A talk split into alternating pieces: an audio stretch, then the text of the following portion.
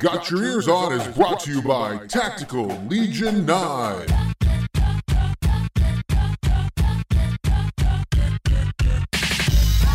All right, everybody. Hello and welcome to this week's episode of Got Your Ears On. I'm Guido along with Scoop. I ain't trusting nothing. and Johnson. Guido, it was a great day to be a Mountaineer Saturday, wherever you may have been. Yes, from Martinsburg to Matewan, Welch to Weirton, all places in between.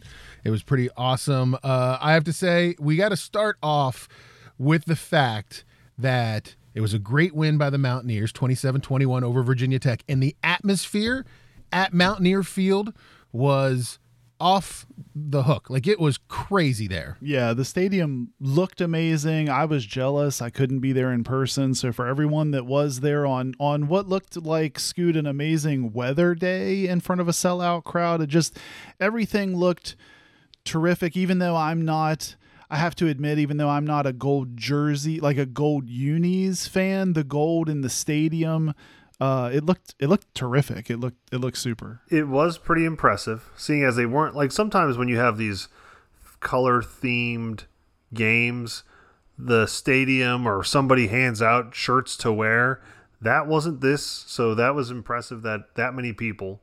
It had there had to have been like fifty nine thousand people wearing gold.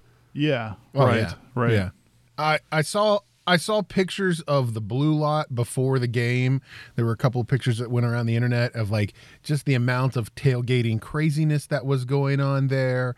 Uh, the crowd was hyped. It was awesome. And you know, for me, guys, like this is what I, I this is what we want. Like this is what the NCAA should want. This is what WVU should want. I mean, this kind of atmosphere against a team that matters. Like we don't pack a stadium. Very rarely do we pack a stadium and have this kind of energy against a Big 12 rival. We have to play an ACC team in order for the stadium to f- almost crumble in the amount of noise and people there. Well, and didn't it just feel good to care that much again? It just felt so good. I, I didn't really realize it until I was, you know, really like, you know, suited, you know, like getting all set up to watch the game. I was like, man, I'm I'm really invested in this one. Like, un, unlike uh a normal game. I mean, I'm always invested. I would it's silly to say I'm not, but this was like you know, in it the whole time, blood pressure high in the second half.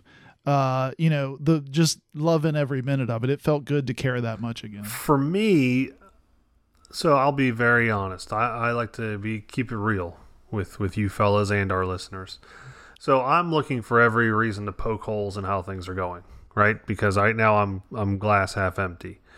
And the first half it was really hard to poke a lot of holes because we actually started to see some of the things that I've criticized Jarret Doege for not doing, all of a sudden he's at least trying to do, where he's trying to throw the ball. And what was his first attempt was like uh, like a forty yard pass attempt. So like you're starting to see that. I mean, he didn't connect on it, but so I'm I'm thinking okay. And then I've also said in the past, when has Leddie Brown had a big run? Like well, I've been waiting for a big run from Leddie, and then shoot, there he goes, second play of the game. He's got a freaking 80 yard touchdown run. So I, I was looking for reasons to to not be happy or expecting reasons to not be happy, and I was pretty happy at the first first half. Yeah, and let's talk about that. Uh, you know, just not only Leddie running the ball, but I thought Guido coming out of LIU. One of my big criticisms last week on the show was I was just really disappointed in what I thought was going to be a super strong unit on the offensive line. I was kind of saying last week, you know, Maryland really hassled everyone, uh, you know, in the backfield, the quarterback, and then we get against LIU. I think Leddie only went for 31 yards, you know, and kind of some like 15 carries, and, and really no one ran the ball terrific. I think Justin Johnson, we commented, even looked a whole lot better. This game, I I spent the majority of the first half just like wh- who am I watching? What is going on here? Where has this team been? Where was this two weeks ago in College Park? I, I was just over the moon happy for them. It was working. You know, they had to be having fun because it was clicking. I mean, on the scoot, the, the 80 yard run that you're talking about for Leddie, I feel like I could have run through that hole. I mean, it was just gaping room to run. And it, so it was fun to see them doing that. And I thought, you know, to kind of build on what you're talking about, I thought really up until the last series of the first half, it was really hard to give a whole lot of grief to anyone on the offense. I mean, it felt like um, it felt like Doege was not making mistakes. It felt like receivers were making good catches and running good routes, and and Leddie was running with a purpose. It, it all felt like it was clicking. Well, I was just to say that I felt that Neal Brown even did what I was hoping Neal Brown would do, which is crazy to me that he threw Garrett Greene in for a couple of series. And like to me, why don't we do that more now? I will say this: if we are going to do that, and I've, I've mentioned this to Johnson off air, if we're we are going to do that, Garrett Greene has to be able to throw the ball occasionally. Otherwise, it's uh, it's a wildcat. I mean, that's what it ends up being. Right. And that's what it was. That's what it was on Saturday. I mean, he had one passing attempt that went incomplete, I think, but uh, for Garrett Greene. But but here's the and, and here's the thing about Saturday and, and specifically to the offensive side and the quarterback play side. I think in the moment, that first half, I was excited as well. I was like, and, th- and then I kept thinking in my head that whole comment I made last week to Scooty of like, when Jarret Doege gets great in the Virginia Tech game, and Scoot was like, great, what are you talking about? Uh, but I, I went back and then I rewatched some plays and I looked at the stats, and I think I softened a little bit on Jarret Doege. And just for the fact of he played good, he played solid and did what he needed to do. He had three deep balls, I think, in that first half. All three were overthrown, and all three, especially that first one, the Sam James, the wide receivers were wide open. Wide open. And he and he wasn't and in all three of those, he wasn't under pressure either. So you're right, Johnson. The offensive line was doing their job. So it does go back to what Scooty's and I feel like Scooty's like won me over in this argument that we've been having for the past, you know, five months leading up to the season, which is I, see he's fine. Like, okay, every D1 quarterback should be able to throw a check down or screen pass or a you know an X route, you know, a, a you know two yard or a five yard X route, whatever. He can't hit these big passes. I mean, Sam James in that first series was wide open. Yeah, he should have he should have been rewarded too. But Scoot, I have I have something to run by you. I've broken this down for myself after thinking about it since Saturday. I want to get your opinion on this. I think this is a story about Jarret Doege in three acts, and I want to present them to you and just oh, see wow, what you okay. think. I like this. Okay, so three acts, Jarret Doege. I call Act One A New Hope. Oh, wow. I like the reference. So all yeah. all the way through the first quarter and up until the last series of the second quarter, Doege solid. He's solid. We we give him a lot of grief, but up through that final series of the first half, I mean, he stood in Guido. He took some hits. You know, I mean, he he took some hits. Was still getting the ball where it needed to go most of the time. I mean, like we said, Sam James should have been rewarded. He wasn't, but I think luckily people don't. You know, if if Leddie doesn't break that eighty yard run, I think that miss on Sam James is a much bigger topic. But I mean, anyway, he's, you know, his accuracy was still not amazing, but he he wasn't keeping the offense from being held back. I call that a new hope. I had hope. It was like a new hope. Like, oh, Okay. maybe there's Yeah. something new going on. Maybe we've turned a leaf. Act two, Scoot. So I would say that began with the last series of the first half. I, I don't understand when Leddie Brown runs you into goal to go, uh, you don't feed the ball to him anymore. That made no sense to me. And on top of that, the crowd Johnson is like Chant- chanting his name. chanting He's like name. bouncing to it. He was Yes. like pumped in it. He's vibing. I was like, oh, they how do they not give it to him Right. here? Like, how does he not run this and it in was right it here? was a precursor for the entirety almost of the second half. Scoot, I call this the French strike back. Oh, yeah. I, because Gerard Pacquiao, uh, inexplicably, you know, he goes from not running Leddie, and then Guido. I I was referring to it as uh, he he took the offense into pucker mode, as far as I can tell. Like he was just like, we're up twenty four seven. Please God, don't lose this lead. Like he just right. Puckered up and just was like, "Oh, do everything you can to not lose it." I felt like we went away from trying to And and I have to imagine that act you felt like was most of the third and part of the fourth quarter. I felt so like all the way, almost all of the fourth quarter until Act Three. Scoot, Return of the Doege. oh, yeah. That he was back.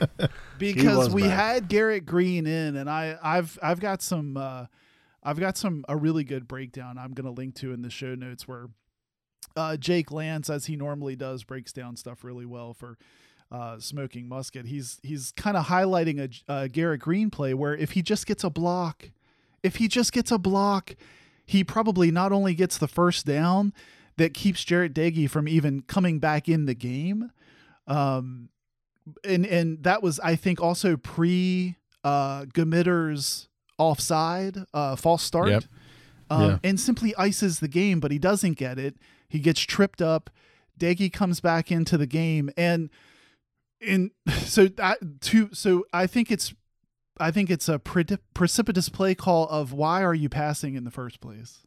I, I mean, I know it's a I know it's a screen. It's like a it's something that should be safe, but then Jarret Doege inexplicably throws it into this mass of hum like the last thing you want to do is risk a turnover. Doege throws it into this mass of humanity, and once again the defense has to come out and and bail us out and bail him out really because if we lose that game in that fashion, like well, I don't even want to think right. like we're you know we're super happy we're celebrating since Saturday afternoon. Can you just imagine if that interception leads to a tech score and that's how we lose? all I mean, oh my gosh, it's I hate to even think Right. about it. So here's here's an idea, and I, I'll run it by you guys, and maybe maybe I'm crazy for thinking this. I feel like uh, Gerard Paquet and Neal Brown, because they're like co-offensive coordinators. I feel they are very good at scripting out the beginnings of games. I feel they script out a lot of those plays at the beginnings of games. I feel that we see some issues when they have to go off script. It come comes across in a way like scramble mode in the sense of like, oh crap, uh, let's go for the, the the quick bubble screen or let's go for the the quick slant. Uh, I know it's not a, a throwing down, but we'll, we'll do that anyway. I know we're up, but let's let's do that. And I feel like the the scripted versus the unscripted is where we're really struggling. And I almost wonder, Scoot, on that because, and and I'll go to, back to that end of the first half, you know, series where they were chanting Leddie, and I almost wonder sometimes if when they go off script or they come into those situations that they disagree with each other. And so I don't know if there's like a coin flip or a you pick or I pick kind of deal because I feel like Neal, I, f- I feel like Neal Brown, when the crowd's chanting Leddie and Leddie's vibing, like I feel like Neal Brown's saying, give the ball to Leddie. And I feel like uh, Gerad Parker's the one who goes, no, no, we're going to have Jarret Doege run on the RPO and trip and fall over his feet. Yeah, no, we're gonna we're gonna throw a fade into the Yeah. corner. First. I I mean, I, and so I, I feel like uh, you know this is that this becomes a, a difficulty when you have two people that are calling plays and it doesn't land on one person. If if it's the head coach, it's the head coach. If it's a, a true offensive coordinator, it's an offensive coordinator. But I mean, I'm with you. Like the other problem I had with this game from an offensive play calling side too was it, we we got too conservative in the third quarter. Like, and I- don't get me wrong, way too conservative. I wanted to win the game. I wanted us to win the game. I want that black diamond trophy. But like I kind of also want to stick it to Vatek, you know? And so like why are I mean like I'm sitting there this whole the whole third quarter going, what what are we doing? Like what what is this? I mean, Garrett Greene comes in and he runs a little thing and then he comes off and then Jarret Doege comes in, it's a screen pass and it's three. Oh, we get two first down. I mean, granted there were some good series there, but nothing that really led to much. And like w- what were we doing? You know, that's where I was confused. What's more maybe appalling is the fact that it didn't feel like Virginia Tech was just like uh, putting together amazing Right. offensive, you know, because they strategy. weren't. They know they weren't. weren't. They have one play they have one player. they had one player Well, on and the they field. just look like some parts of the game, you know, where I was watching the game, we were having conversations like, wow, I'm glad they did that for some reason because that was, you know, that's the last thing I would have done. But thankfully, that's what they chose to do. And Right, Some it of their play calling made like- no sense. Didn't feel like it was comfortable for them to to do anything on offense. Yeah, I mean, you had Braxton Burmeister, who, I mean, had a pretty amazing game, all things considered, you know? I mean, and he, you know, he had to carry that team, and he had some really good good plays on his back, and and you know, and I think he's still learning that offense. And the whole time I'm watching it, I'm going, I know Scooty is sitting at home right now, going, man, I wish this guy was our quarterback. I think Scooty, you would have you would have rather had a guy like Well, Braxton Burmeister. Not to say that Jarret Doege's not tough because he did get hit pretty good in the mouth a couple times Yep. on Saturday and got back up and continued to be out there. But Burmeister could throw and he can run, and we saw a little of both of that. And, and to me, that's really what's killing Jarret Doege is this this lack of ability to run. The RPO, he still runs and holds onto his quad. Everybody knows it's his quad that he's holding, not the football. Like it's to me almost laughable because he he's not running the ball ever. And wasn't So that it's- surprising to you too for Burmeister? Like he was super effective with his legs. I mean, the third and 24 that he somehow like inexplicably turns into a first down is one example I Yeah. can think of off the top of my head. But that's kind of what I'm saying too. For some of this game, Virginia Tech chose to run plays that really didn't feature some of his strengths, and it just made no sense to me. And I, I would think if you're on the Virginia Tech side, you're probably feeling like, hey, why aren't we using why aren't we using this guy's full talents? But anyway, I mean, aside from that though, part of the reason he wasn't having more success is because Jared Bartlett, Stills, Mesidor, this defense, Guido, they played some amazing football Saturday. Amazing. Yeah, I mean, Jared Bartlett put on a show in Morgantown. He did. Like yeah. he he put on a show. I mean, three sacks for 19 lost yards. I mean, and and he was he was everywhere again. And then Taijh Alston, another one who kind of out of nowhere. I mean, he was all over the place. He had one and a half sacks, but I mean, there were a couple times where like he didn't have the sack. I think on one of Bartlett's sack, he didn't have the sack, but they still got the we got the sack because he slowed it down. Yeah. So he played great too. I mean, that defensive line uh, looks phenomenal right now. Yeah, and I think for Jared Bartlett, all while doing it, Scoot in a number ten jersey, which never makes any sense to me. Like, why? Can just as an aside, like, why does WVU seemingly have like six jerseys that forty-two people have to share? Sometimes it feels like. I, I don't like that. I don't get it. I I get that some guys want lower numbers, but I feel like, hey, guess what? If the senior wants the number ten, then the senior gets the number ten. You get a number or something else. It was just funny seeing Jared Bartlett not in his usual 50, I think. But anyway, I mean, he had a phenomenal game. I think he had three of five sacks at one point. And Guido, I think he had the strip sack at the end. Um, Yep. You know, one of the biggest plays of the game. So He even just- had uh, more, maybe maybe more impressively, it was Bruce Irvin was tweeting about him. that's true. Yeah, you know, you're So- having a good day when when Bruce Irvin's tweeting about you. And I mean, the, you know, and Alonzo Addae, another one, had a great game. He was kind of all over the place, and he had a sack in there as well. I think the defense, the defense did great. They spent all day playing amazing. They, I think that you know, at they held that that last series. I mean, I think we've watched a lot of WVU football and we get and I you know you would rather I know on most any given Saturday you would rather win by 3 touchdowns and not have to sweat it in the last 30 seconds of a game or whatever the last 2 minutes of a game that defense was amazing in that last series. As much i mean you got to think they've been playing hard all day. Time of possession was crazy. I mean uh, virginia tech had the ball you know almost seven minutes longer game time total. So the defense was out there a lot.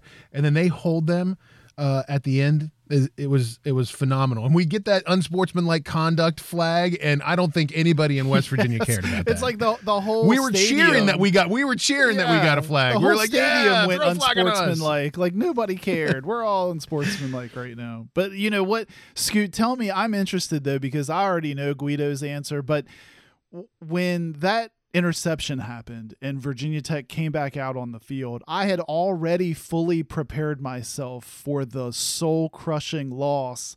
That I Oh, was yeah. watching for like the 100th time of my WVU fandom career. You know, I, I'm just wondering, like, usually you're the one that texts Guido and I and says, "No, just relax, everything's fine." And I'm already in the fetal position, like we're all dead, the game's over. You know, so You're I'm crying just at the cur- bottom of your shower. Yeah, So like, what were you? I'm interested. So I was, to- I, of course, am now again, like I said, we've we've reversed roles sort of, and I'm that glass half empty guy. So I had DVR'd the game because I was uh, not live. I was in a gym in West Virginia watching girls volleyball. So uh, I toyed with the idea of do I watch this series play out or do I go through a slow fast forward and just watch Virginia Tech celebrating a touchdown? And I chose to start in that in that first notch of fast forward and then I thought, you know what, let me just let's slow it down. I'll watch what happens. So then I did watch uh, I believe second and third uh, and then fourth down happen and I was surprised. I don't want to say. I guess I was. Yeah, I was surprised that we were able to hold them because where were they? Like on the eight? I mean, they were Uh, close. yeah, right, right around. I mean- Yeah. there. Yeah. No, fourth fourth and goal from the four. From they the were fourth four. and goal from the four yard line. And Jackie Matthews, like just just on the coverage, knocks it down and it was awesome. Yeah, I I was pleasantly surprised, but I didn't think. I mean, it just had that feeling, and I even thought to myself, I bet Johnson and Guido were like, "Oh, typical West Virginia. Here we go." Well, Just- you have no idea because the, have no the person I was watching with too was beside himself. Like, Oh, here we sure. here we go. You know, like just see read this book a thousand times. You know that kind of stuff. So it was amazing. I I couldn't have been happier. And I and I I was I think I was thinking in the moment this scene, this environment, this crowd, this day has been so wonderful. What a what a horrible way to close it out if we don't if we don't get this win. And thank goodness we did. this has to be Neal Brown's signature win thus far. I mean, it's agree. I mean- yeah. I agree. I, I 100% agree. I don't see how you look at any other win. I mean, at least from a Mountaineer fan's eyes, I don't know how you look at any other win and not see it that way. Yeah, I totally agree. I mean, from winning the first time in a rivalry game in almost 20 years against a team, you know, especially the 20 years since they'd been in Morgantown, they were ranked, which they shouldn't have been, but they were ranked. Um, sorry, Virginia Tech. And, uh, you know, and on top of that, I think all the heat that he's been getting the first couple of weeks of the season, this was a big game for him. I'm not saying it was a must win, but it was a big game for him. And I think Scoot too. I, I mean, this is probably just wishful thinking on my part, but I think if there's any thread left of realignment talk that uh, that extends to a consideration of WVU moving out of the Big 12 and into some conference like the ACC, people tuning in to watch a, a just beyond terrific college game day atmosphere doesn't Right. hurt. You know, it Right. doesn't it doesn't hurt a wonderful showing, a wonderful atmosphere, an engaged crowd, the the gold rush. It's just a wonderful day in Morgantown. So that's wishful thinking on my part, but it certainly Well, I think it's doesn't West. hurt. I mean, I think West Virginia is is there with you on that. I mean, West Virginia has officially said that they are not even going to talk about extending their grant of rights with the Big Twelve for another two years or whatever they said. So West Virginia's hoping for it too. They're hoping for more situations like Saturday where the crowd was amazing, the TV was amazing, uh, and and it makes you know the ACC or maybe somewhere else want to take us out of the Right. Big 12 and put us back into more rivalry, more regional rivalries. Right. Where where at least people point and go, see what it can be. Like see what this look at this one game, how energized this was. That's probably wishful thinking, but would be terrific. But I think it made for great TV. I mean, uh, I was pleasantly surprised at how much the announcers on Fox Sports 1 loved WVU and loved Jarret Doege and Neal Brown. I mean, there was a Jarret Doege love fest, Scoot, the whole broadcast. What, what's funny to me, and I don't know who the, the analyst was, however, anytime some play was botched, that guy would always say, and he did a great job of not making a bad play even worse because he threw the ball out of bounds. Yeah, and that was actually I'm glad you brought that up because I feel like I heard that even before the game started from around WVU.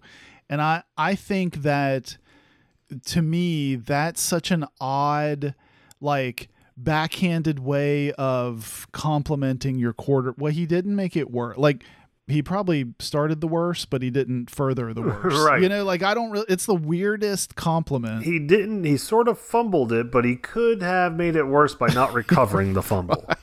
Like Right. right. that kind of stuff. Until that until the fourth quarter where he made it worse. Yeah, and so let's can we talk about that for a second? Because I went through my three acts, but now as we leave this game and we head into Oklahoma and Guido, I know you're gonna you're you're gonna get there, but just before before we leave that, I mean, to me, I felt like I was, you know, I I wanted to have that new hope, but I ended with being reminded of who who Jarret Doege is and why I'm still looking for more and more of Garrett Greene to be to be invited into this process and invited into this offense. What what do you think? I I mean, I agree. I think it was the Jarret Doege that we saw in the Maryland game, Right. and it was.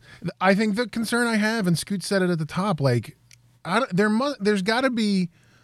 I don't know what it is. I don't know what we're not seeing with Garrett Greene. That there's a problem where he can't throw the ball, or they don't want him to throw the ball, or he doesn't know how to find the white receiver, what correct receiver. Um, there's something there because I mean he comes out. He was on the field for I don't know uh, how many plays did he? How many times did he come in for quarterback? At least eight, eight or ten, right? And he only, he only threw the ball one time of all of those. So you can't do this against Oklahoma. You can't. You can't. And like Scoot said, you can't bring him out, and because they're going to know every time he comes out. That's a. Wildcat, Yeah, right. they're going to run a wildcat. Right. I was impressed. Typically, we get fed a lot of the same garbage backstory stuff. Uh, did not know that Garrett Greene had uh, some baseball background and that his, Stole his home dad plate apparently in Yeah, a his- game. his Everyone was dad everyone played was real professional excited baseball. about that. Like, yeah, hey, right. Eh, so if he can play baseball, I'm sure he can throw a football. A lot of times there's some, you know, arm Well, and I would just strength. challenge back. I mean, I, you guys aren't wrong, but I would challenge back on the notion of it's just Wildcat because to me, then it's a true RPO. It just means that the defense can then crowd and they can they can guard the run. I think is your point. I I, Right. I think to me though, it makes part of me wants to argue. You know, maybe I'm being naive, but part of me wants to argue that it makes Leddie a bit more dangerous because you've got to, you can't just key on him. You've got to at least see what Garrett Greene's going to do. And I tend to like that. I mean, to me, if we're going to stick with this RPO, then make it, make it like make that defensive end have to figure it out, you know, make, make it hard on the defense. Then. I agree with that. Well, and it could be, and and it could be on the other end that maybe it was all purposefully done, and maybe they only let Greene come out and run the ball five times or whatever it was uh, this week, so that Oklahoma thinks next week, well, all he's going to do is run the ball, and then he comes out and he starts slinging the thing around. You know, I, I just hope it wasn't some kind of like Neal Brown just saying, "Hey, you want Garrett Greene? We'll give you Garrett Greene for like, eight let's plays." appease you guys. yeah, Like, because we plan to not use him much in Oklahoma and the games following that. So that's where we're at now. We're heading to Oklahoma next week. Um, we go to Norman. We play against the number four ranked Sooners, who uh, are are going to be a tough opponent. Johnson. Yeah, I I think I'm interested um to see how we approach this game because I think we so the three of us and our season picks we all unanimously voted this as a loss upcoming at Oklahoma and I think that's probably more um, or at least partially influenced by our history with Oklahoma. We've had some really good teams that have still lost to the Sooners, unfortunately. I but I think what's intriguing now in this game is seeing some stuff work through that first half, um, and seeing Oklahoma have to squeak out a game, Guido, where I think they gave up 40 points to Tulane. Uh, and then they beat a Nebraska team Saturday, twenty-three to sixteen. That I think most people, you know, we we know, you know, I think it's funny that we can remember when Nebraska kind of, you know, was the evil empire. Now Nebraska seems to struggle with everyone and really isn't that intimidating and and Oklahoma didn't roll over them. You know, that was a that was a pretty solid game. So I I feel like this is a very gettable Oklahoma team. Now, I know when you have to go into Norman, that's never an easy task, regardless, but I, I'm not nearly as scared about this game as I was when we were making our preseason discussions and, and picks. What do you guys think? I'm interested to see if they've upgraded the safety protocols of the Boomer schooner. since last time. Yeah, Last time we were there, that sucker came off the rails, right, so to speak. Yep, And uh, it was it was bad. it went Oregon Trail. Yeah, us, it was real bad. It did go Oregon Trail. It got dysentery. Press spacebar. That to me will be must watch uh, television. Um, I I think we struggle. I I, I think there's going to be a big um, kind of a letdown. I know that we're coming off of a pretty happy win. Um, this is kind of a recipe for like getting slapped in the face here by Oklahoma because they probably think, oh, they think they're hot stuff. They just beat Virginia Tech. Well, we're not Virginia Tech. Watch us. So I, that's kind of what I fear. And um, in college football, there aren't a lot of games, right? So you can kind of get yourself into a tailspin pretty quickly uh, if if things go south. You know, you get some injuries or something like that. Things can drastically change uh, going on to the successive weeks. So we'll just have to see. Yeah, I mean, you know, Vegas uh, was hard on West Virginia when this all started. When it first opened up uh, late Saturday night, early Sunday morning, Oklahoma was picked 19 and a half. It kind of settled itself out and Oklahoma went down. They're still, as we record, a 16 and a half point favorite. I mean, you know, the over under is 58. I think I'm taking West Virginia and the points on this one if I was if I was a betting man. I mean, Spencer Rattler has been struggling this season. I mean, he didn't, you know, granted Nebraska, those Big 10 teams, like they tend to have that 3-yard in a cloud of dust sort of mentality, so it's a big offensive line, it's a lot of like big football. Uh, but Spencer Rattler 214 with only one passing TD against the Huskers if we if our defense can do that kind of stuff to Spencer Rattler, I think it's going to be hard for them to hit that over. I think it's going to be hard for them to meet the spread at 16 and a half right now. So I like it from a betting standpoint. I like I like where the game lies. From a winning and losing standpoint for uh, WVU, I mean, it, you know, I think it's going to be a tough road for WVU to beat that Oklahoma team. It's a good team that we don't recruit like they do. We don't have the players that they have, and and I think again on the offensive side of the ball, they're definitely in a better position than we are. You know, at the quarter. I mean, they have a quarterback who will likely be a first round draft pick in the NFL. Uh, you know, soon. Well, so. would you agree though that I think coming coming in, so three games ago, I looked at this game like a sure loss and probably a bad loss now I'm looking at this game with a, a lot more optimism. Um, just because I think I'm still trying to ground myself in the Taulia Tagovailoa, uh, this Burmeister kid Saturday. Really mobile quarterbacks. Um, you know, we had a shot to win Maryland, even with all those miscues. We we took care of business here against Virginia Tech. I think Spencer Rattler is going to be yet another mobile quarterback. I mean, he rushed for a touchdown against Nebraska. He threw for a touchdown against Nebraska. I think if our defense um, settles in and plays the way we we have seen them capable of, I I, I still think I agree with you. It's going to be a long road to hoe, but I, I like us more than I did three weeks ago, Guido. I, I like us definitely covering this big number. I feel like that's a 16 and a half is a huge number. I feel like the defense is going to keep us in it. It's just can the offense get enough oomph, you know, to get points on the board and and keep us close. Yeah, I mean, and that's that's the real question. I mean, I, I think that it's going to be a tough win no matter how you break it down. I think that if we can put up a good showing, I think I'll feel better. You know, we cover the spread. Uh, maybe that makes me feel a, a, little bit a little bit better on on the thing. And, and it does feel good that this week in the AP Top 25 we were also receiving votes, folks. So now we're talking. You know, we I mean, Scoot, we're just outside of the top 25. You know, I know you don't feel like we have a top 25 quarterback. I do not. Uh, but, you know, we have a winning record and he won those games. Uh, so you got that. Um, but yeah, I think it's going to be an interesting game. And, you know, that's a Saturday night game. That I think that'll make it even harder for WVU going into Norman on a night game at 730, uh, you know, national televised ABC. It's a big game. It's, it's, there's no way, no way about it. I mean, it's a big first Big 12 game of the year. So, you know, it'll it'll be interesting to see.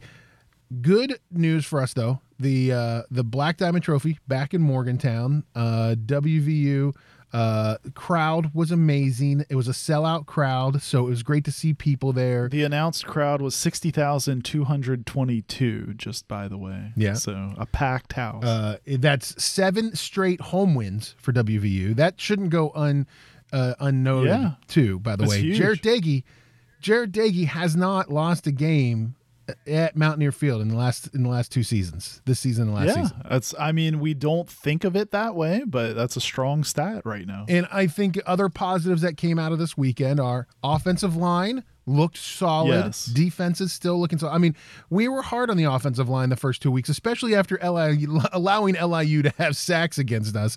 Uh, so it was it was really good. They held they held uh, Virginia Tech to only two sacks for like a seven yard loss. So so that was solid. So good on the football team. Super excited. Uh, of things that's coming ahead. I do want to make one comment of why I may not want to go to the ACC, if that's okay. Okay, all right. So happened to be flipping around uh, the Twitter and the internet, looking at ACC scores and games, and noticed that our backyard brawl foes, Pitt, uh, two things. One is they lost to a team that, I mean, Johnson. H- how do they lose? Yeah, West Western Michigan. Uh, they of The powerhouse, yes, the powerhouse right. that is Uh, Western they Michigan. have not the um, powerful resume. Western Michigan. Uh, they put 44 points on the Panthers Saturday at home, which for Pitt is really no advantage whatsoever. A empty stadium.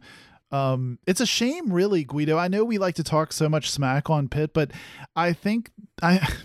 I think the world is better when WVU and Pitt play each other, and I think the world is better when they're both good. And Pitt has fallen into this really embarrassing territory. No one shows up to watch, and what they're watching is bad football. Western Michigan racked up 500 total yards. I think it was 514 total yards on the Panthers Saturday. Um, and you know, people were joking they were having their own version of the gold rush because I think their seat color is gold and it looked like the whole stadium was gold. So, because no one was there. But anyway, Scoot, uh, can you tell me Western Michigan's mascot? It's the uh, Bronco.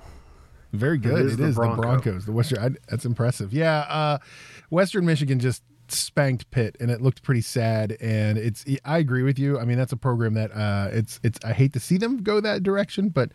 Uh, yeah, they went that direction, and and other teams that we like to talk about in that trapezoid of evil.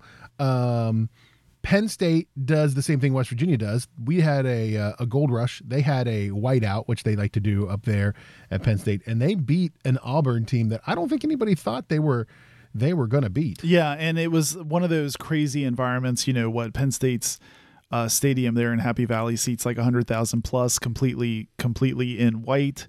Um, but yeah, they beat Auburn 28-20. I don't think a lot of people expected that. And then kind of to round out the trapezoid of evil as we as we refer to it, Guido. Uh, Maryland, the Terps, they're now three and zero. They beat they beat Illinois. Now I think you know what kind of team does Illinois have? I'm not really sure, but regardless, they they win. That was one of the early games. I think that was actually Friday night. Um, but they Yep. move on to three and oh. zero. And Maryland now is also receiving votes in the AP Top 25, actually more votes than WVU at this point. Uh, so, you know, I mean, at least we're playing a tough schedule. Can we say that?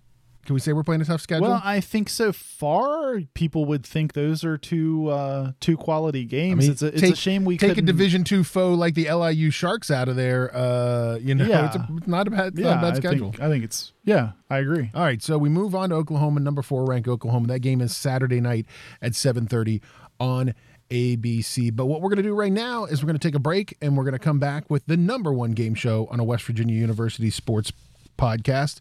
It's a little game we like to call Bluff the Fluffs. Don't go anywhere. You're listening to Got Your Ears On. Vortek Knives is a West Virginia owned and operated company specializing in high quality steel, fast opening, everyday carrying knives. If you go to vortekknives.com today and use the code GYEO, you get a 25% discount on your entire order.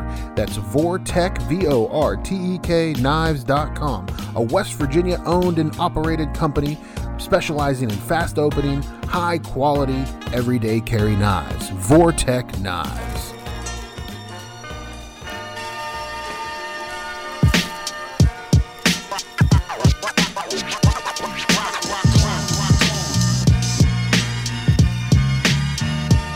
Right, everybody, welcome back to Got Your Ears on Guido here, along with Scoot and Johnson. And don't forget, find us on the social media. You can find us on Instagram, Twitter at Got Your Ears, or you can look for us on Facebook. Just search Got Your Ears on. Hey, and if you've got a company or a product that you would like to reach out and, and let other people know about, perhaps uh, sponsor a segment and we can kind of broadcast and get your your product or your business out there slide into our dms give us a phone call guido what's our number 304 518 GYEO. we're always looking for new sponsors and and would love to help you represent the mountaineers Yeah, so hit us up, drop us a message, or give us a call, and uh, we'd like to get you on the show uh, to talk about your product, uh, whatever. You know, be a part of the Got Your Ears On Nation. That's what we care about. And you could sponsor this segment, which is, in case you don't know, the number one, the number. I mean, there aren't any that are better than Right, this one. come on. we are the number one. It's the number one game show on a West Virginia University sports podcast. All those other podcasts, as great as they are and as much as we love them, we have the number one game show. can't touch it They can't touch it. Number one game show. Sorry, guys. Uh, it's a little game we like to call Bluff the Fluffs. And Scooty, you are taking back the lead Dominant. 10 to 8 right now over Johnson. You were starting to dominate. You won last week. i know all topics that johnson loves yes. winchester virginia he loves that place Bottles of water. bottles of water he loves it that's like uh, nectar from the gods for him Oh boy. i i dominate johnson's life I mean, sorry, Johnson. I don't know how Johnson to, I don't know how to respond to that really. I mean, see, I think um you you guys uh sometimes I feel like you team together to throw curveballs my way. I was really uh, invested in talking about Virginia Tech related bluff the fluffs last week and you hit me with bottled water. I mean, I don't know what to do with that. So Johnson gets real sour about it, Scoot. He, he really does. I don't know. So, guys, uh, this week I've got a topic for you that I think brings it back home a little bit, a little more football centric. We're preparing to start conference play against the Big Twelve, against our Big Twelve foes. So I thought maybe this week we do a little bit of trivia about the 2020 Big Twelve football season. okay. All right. oh boy This the the COVID, the craziness, Okay. all of the insanity that happened. We'll see what you guys remember about the Big 12 2020 football season. Could be dicey here, Scoot. it will be it will be dicey It will it will be dicey, Scoot says. As always, remember a correct answer is worth five points, a steal is worth 10 points, and final bluff is worth 25 points. During the break, we had a complete and total random flip of the coin, and Johnson, you get to go first this week. Congratulations. I would celebrate, but sometimes it sets me up for a steal. So I, I'm on my guard here, Guido. All right. Scooty's not. You remember last season when Scooty was like super sour about losing the coin flip every week? Yeah. It's not, it's not bothering him this year. Yeah, he gets he gets a couple wins under his belt, and now he's not as his he's not as salty about it. the script says i'm supposed to remain silent and not seem as salty Oh, okay, right. Oh, that's, That's what it what is. it oh, is. Oh, okay. It's all scripted. Yes. Yes. Okay. All right, Johnson, here we go. First question is to you. Correct answer worth five points. What Big 12 team had the most conference wins last year in 2020? Was it Oklahoma, Oklahoma State, Iowa State, or Texas? Conference victories. Conference victories. Um, let's see. Iowa State had such a terrific season that I think I'm honestly I'm drawing a blank. I'm gonna go with the Cyclones. That's correct. Iowa State had nine conference wins last season, or eight conference wins last season. Of eight of their nine wins, eight of them were com- uh, eight of them were conference wins. So there you go. Awesome, awesome job. That kind of helped out that uh, Oklahoma, you know, lost a game here and there. Didn't get the yeah, Yeah, they lost two games. And they didn't get to play a few games. So, uh, but good job, Johnson. That's a correct answer. It was Iowa State. Five points uh, to you. All right, here you go. Jer- Here you go, here you go Scoot. Jarret Doege led the Big 12 in one stat, one stat in 2020. Which one of these stats did he lead the Big 12? You let him explain them first. Don't interject with one you think because you have that grin on your face. Like i do Was it passing yards, completed passes, passing attempts, or passing touchdowns? So the the category, the stat category that I thought would be there would be holding quad muscle um, was not there because of the RPO. Um, Right. I thought that he would lead the conference in holding his quad. Uh, I will go with. Ooh, um, hmm. You said what was the first one? Passing yards. No. You said you said completed passes and No, no. And passing passing yards, completed passes, passing attempts, or passing touchdowns. I will say passing attempts. That's correct. He finished first in the Big 12 and attempted times of throwing the ball to somebody. Yes, you are correct. I thought that was kind of a softball. I mean, was there was there any other answer? I was that could be in nervous there? though because you know my thoughts on on the young lad, and I was worried that you were going to try to like catch me. Oh, well, you got it right. So good job. You guys are tied up five apiece. And Johnson, this next question is back to you. Who was the highest NFL draft pick in the Big 12 in the 2021 NFL draft?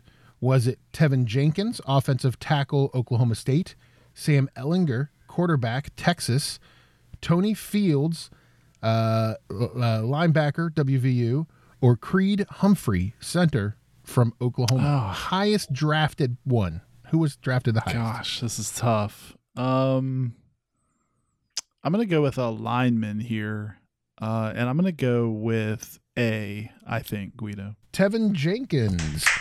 That's correct. Offensive tackle, Oklahoma State. He's 39th overall to the Bears. Just after him was Creed Humphreys, uh, a few picks later to the Chiefs, uh, the center from Oklahoma. okay. So good job, Johnson. Good job picking the. You got to always pick the lineman on that. So uh, there you go. Five points. You now have the lead over Scoot, 10 to 5. But Scooty, this question is back to you. What Big 12 team had the highest home attendance in 2020? Was it Texas, Baylor, TCU, or Oklahoma? Well, I don't think Baylor and TCU's stadiums are as big as Texas. As what are the Doak something Memorial Stadium? Um, no, is it Doak? No, it's um, Royal Memorial Stadium. Yeah, something Darrell Darrell Royal, Darrell Royal. Memorial. I think. Yeah. Um, I'm gonna say But remember, but but but I, I mean, and I, I guess I should tell you why I'm asking this question is because it was COVID last Right, year. So right, right, remember right. that you had capacities, which team right. allowed. The I think most, Texas so allowed people to just run hog wild since they uh, had uh, forty some thousand people at the Texas Rangers home opener uh, for baseball. So I'm going to go with uh, University of Texas had the biggest uh, attendance. I'm sorry, that's incorrect. It was not Texas. Johnson for 10 points in the steal. Was it Baylor, TCU, or Oklahoma? Wow, this is. T- I thought Scoot was right. So then I'm going to fall back to the Sooners. That's correct. For 10 points and the steal right now to take a 20 to 5 lead. It was the Sooners. They had 113,000 people in their uh, stadium the whole season. So they averaged about 22,000 uh, last year. Uh, Texas only had about 80,000. WVU was only like 35,000. So you had a couple of uh, you had a couple of teams in there that uh, you know, and you were right, Scooty, though. Texas, uh, Darrell K. Royal Texas Memorial Field Stadium in Austin uh, is the largest stadium in the Big 12 at 95,000 right now until they leave in a couple of years. Uh, but yeah, you're right, Johnson. Oklahoma, Gaylord family, Oklahoma Memorial Stadium. We Wow. like these stadium names. Yeah. Yeah. You need a marquee. You need a marquee for that. I wonder how many Scoot. I know. I we'll have to look afterwards. How many? What the average was at uh, Bill Snyder Family Restroom Stadium? Yes, Was- windbreakers are Right. us. All right, here we go. All right, Johnson, you have the lead when breakers are us. That's so mean. Uh, here you go, Johnson. This que- this next question is back to you. Actually, very apropos of the conversation we were just Okay. having. What Big 12 team had the lowest attendance in 2020? Was it WVU, Kansas, Kansas State, or Iowa State? had the lowest attendance, the lowest home attendance. Well, I mean, I think people don't want to go to a Jayhawks game to begin with, let alone when there's a pandemic. So I'm going to say Kansas, Guido. That's correct. Kansas is the correct answer. They only had total 18,000 Ooh, people wow. last year. That's uh, tumbleweed Two. scoot rolling through there. That's Yeah. not many people. They played they played four home games. They didn't have they had zero people at their first home game, uh, which is I think average attendance. Uh, they had ninety about ninety five hundred in game two and game three, and then they told people don't come back for game four. You don't want to. You don't you want to know see what? it. Don't bother. Yeah, no, don't Just even, don't even don't worry, worry about, about coming in. Uh, but the Bill Snyder Family Stadium, uh, they they did okay. They had forty thousand. West Virginia had thirty five thousand last year. Iowa State, uh, they were on the lower end. They were about thirty. They were about thirty five thousand as well. So, you know, it was an interesting year last year for attendances. All right, uh, congratulations there, Johnson, with the with the correct answer, by the way, and that gives you a twenty-five to five lead over Scoot. Twenty points right now, Scoot. He has the lead on you, and this is the final question before final bluff. So let's see how you do. All right, Scooty. I'm ready. All right, Kansas. Speaking of which, our favorite Jayhawks, ha, they won zero, zero conference games last year. How many Big Twelve conference games has Kansas won since WVU joined the Big Twelve in 2012? How many games have they conference games have they won? How many conference games have they won? All right, is it 10, 7, 8, or five conference wins. I'm gonna say eight. I'm sorry, that's incorrect. It's not. It's not eight. Johnson, how many conference wins have they had since 2012 when we join the Big 12? Is it five, ten, or seven? Again, I thought I thought Scoot was right with eight. Um, it pains us because we're one of those along the way, right? But I know they've beaten Texas. They've had some other victories here and there. I I think I'm gonna go seven, Guido. I'm sorry, that's incorrect. The correct answer, five. Wow. They've had five wins. Holy cow! s- conference wins since 2012. They had one win in 2013, one win in 2014, one in 2016, one in 2018, and one in 2019 in the Jeez. conference. I thought it was more than that. Gosh. What's that's- crazy is they haven't had like they've had big name coaches. Like Charlie Well, Weis was a big ye- name coach. Yeah, I think uh, Yeah. it hasn't been since the Mark Mangino era that they've really done anything. Les Miles, big name coach. Yeah, Like that's crazy to me. right. Yeah. That is that is crazy. that's a crazy stat. Five wins Gosh. in almost 20 That's years. tough. Like if they go if they don't win any games this year, it'll be 20 it'll be 10 years that they've only had 5 conference That's wins. crazy. It's rough, rough. All right, guys. Uh, so here's our here's where we stand. Johnson, you have a 20 point lead over Scooty, 25 to five, but it's final bluff. So anything can happen. 25 points to the correct answer.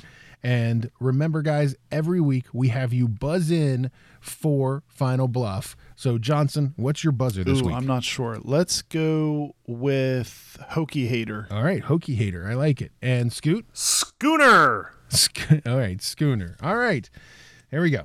Final bluff. How many Big 12 teams went to bowl games in 2020? All right, how many Big 12 teams were selected for bowl games in 2020? Was it six, three, four, or five? Schooner. All right, Scooty, go for it. I'm gonna say four, Guido. Four. Sorry, that's incorrect. Johnson, you want to give it a shot? I was thinking five. That's correct for 25 points and a 50 to 5 win over Scooty. Uh, yes, Texas, Oklahoma State, WVU, Oklahoma, Iowa State, and TCU. All of them won their bowl games except for TCU because they got selected for the Texas Bowl versus Arkansas, but that game was canceled because of COVID. So there you go. Awesome. Congratulations, Johnson. I got one back, Scoot. Yeah, enjoy it while you can. Scoot still has the lead, ten games to nine this season, but uh, but yeah, Johnson uh, with a nice solid win right there. Johnson fifty to five. Yeah, statement. win. I feel. I feel like it's a statement win this week. It is a sta- it is a statement win. Scooty rolls his eyes. Scooty rolls his eyes. That's ridiculous. All right. Well, we'll see what happens next week. Who knows? Who knows what the topic can be? So just stay tuned. All right, listen, we're going to take a break and come back with a segment that we let Scooty go out on the internet and find things. It's a little segment we call I Can't Believe My Ears. So don't go anywhere. You're listening to Got Your Ears On.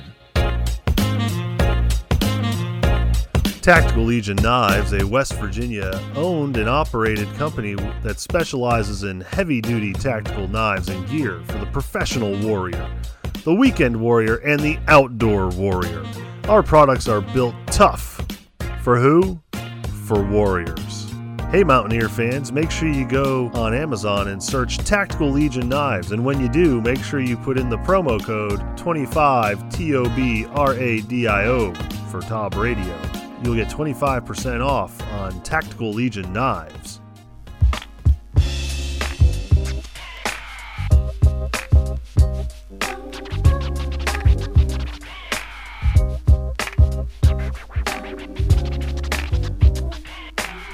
All right, everybody, welcome back to Got Your Ears on Guido along with Scoot and Johnson. And hey, don't forget, check out our website, gotyourearson.com. It's it's kind of the hub of everything about us, right, It Johnson? is, and we'll be posting uh, this week's show like we do each week in blog form on the site. It'll be packed with show notes. Uh, you know, we always put links to stuff in there. So if you heard some, if you heard us talking about something, you want to check it out further, uh, check it out. Hit the link. Uh, it'll be there. We also have link to the latest show right in the sidebar, so you can hit the play button and uh, play the tune in link right there. And there's also, by the way, a link to our merch store. You can go check out got your ears on merchandise, including our uh, pullover guy shirt uh, that we're selling in advance of another donation to the Bob Huggins fish fry. So check it out. Yeah, check it out, gotyourearson.com.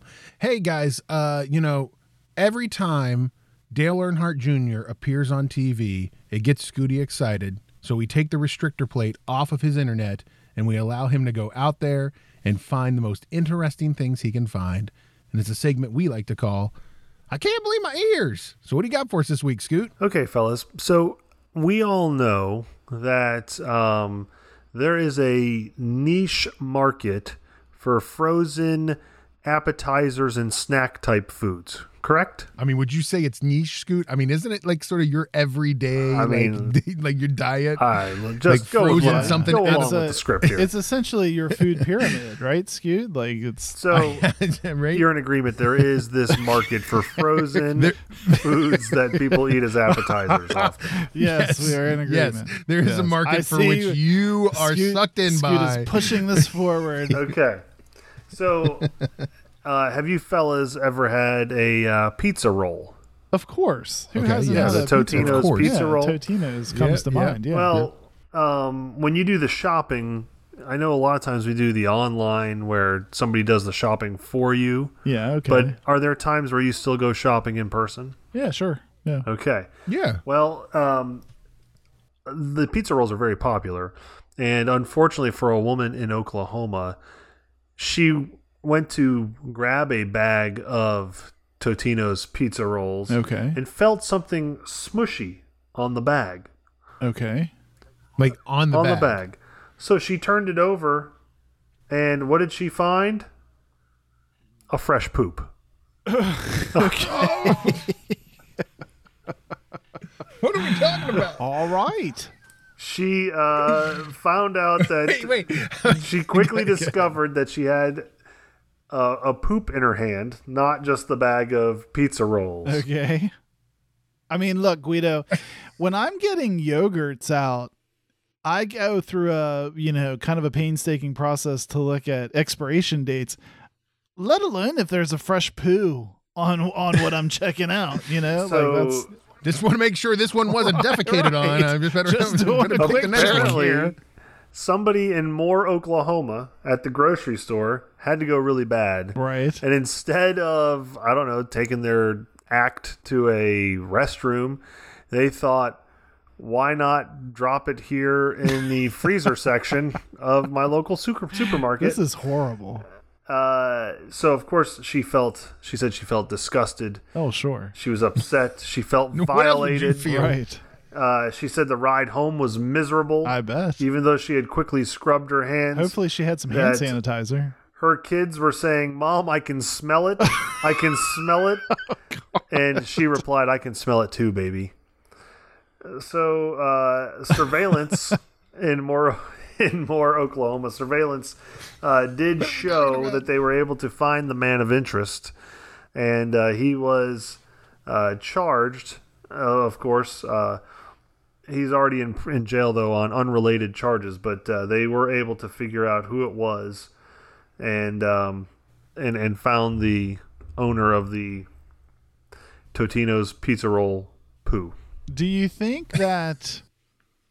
Because Scoot, I know you love your pizza rolls. Do you think you you're like, ah, that's uh, horrible, but I, I'm still going for these other bag of pizza rolls because I'm not leaving here without pizza. I. I mean, I think it's one of those things where I know it it did not actually like some people have weird like hey I got sick when I ate this the last time kind of like aversions to certain foods. I think this extends beyond the actual eating of the food. And I think I think she, this woman, is probably not going to buy frozen food anytime yeah, there's got to be some Pavlovian connection now, right? Like you're all this is always going to be with you every time you go for pizza rolls. You're I gotta be honest with you. I'm not sure I'll ever eat a Totino's pizza roll again after this conversation. thanks, Scoot. Here's the question I have. So imagine you're this this this fella who uh, who had to go to the bathroom he- and uh, now he's in jail, and you're in jail with a bunch of other vagrants and and and and uh, you know ne'er do wells, Yes. if you will. Uh, and so you know you've got a couple of guys sitting there and they're all like, "Hey, hey, hey, uh, what are you in for?" And this guy's like, "Oh, I stabbed a guy in an alley." You know, hey, what are you in for? Oh, I, I robbed a convenience store. And they come down to him. They, hey, what are you in for? And he's like, yeah, I'm a Totino's pizza Right. pooper. That's Yeah. what I do. Pooped on some Like, pizza rolls. Dropped it like it was hot That's right. in the freezer Yeah. section. Scoot, na- Scoot, ne'er do wells. I don't think he's got any cred in the. I don't think he's got any cred in the big house. Is all I'm saying. I don't know. I Scoot, mean, ne'er do wells. When do they do well? Nair, nair, nair. They, Nair. Like, yo, Nair. I'm gonna say this. Uh, that's like a worst case scenario, right? Nobody For wants everyone to, involved. Like nobody ever wants to go. It doesn't have to be frozen. It could be any kind of food of any sort. Like you go to reach onto the shelf and you grab something, and let's say it's sticky or or slippery. Now all of a sudden you're gonna be like, what is on this? Like. What did somebody do to this? Yeah, and, And listen, then- I'm usually the grocery getter in our house, so thank you for putting this in the back of my mind, Scoot. I'm gonna be Like- like, Magnum PI when I'm opening I the mean, freezer it might be now. more Oklahoma specific, so you might be okay. This might just be what they do in Moore Oklahoma. This is like Oklahoma. It's just outside. It's like a suburb of Oklahoma City. Apparently, too. I was reading the article Scoot you sent along to us. Uh, he's a Oklahoma City Thunder fan too, as well. This this, this Oh. Well, guy. he was bringing the thunder. Oh man. Well, I hope all of you haven't unsubscribed from our podcast after hearing That's that. rough. Uh, that's a rough one. That's a rough one indeed. But we thank you for listening as always. And Scoot, thank you for going out on the internet and finding something. I think it's time to take uh, your ability to search the internet away from you again. Well, I do what I can, fellas. All right, guys. Well, listen, don't forget WVU faces a number four ranked Oklahoma in Norman on Saturday at 7:30 at night. That game is on ABC, so a primetime nationally televised game. So uh, get ready for that. Check out that game, and don't forget check out us. Look for us online. You can find us on Instagram and Twitter. Look for us at Got Your Ears On, and you can look for us on Facebook and check out our website GotYourEarsOn.com. Thanks everybody for listening. We'll be back next week. You've been listening to Got your ears on.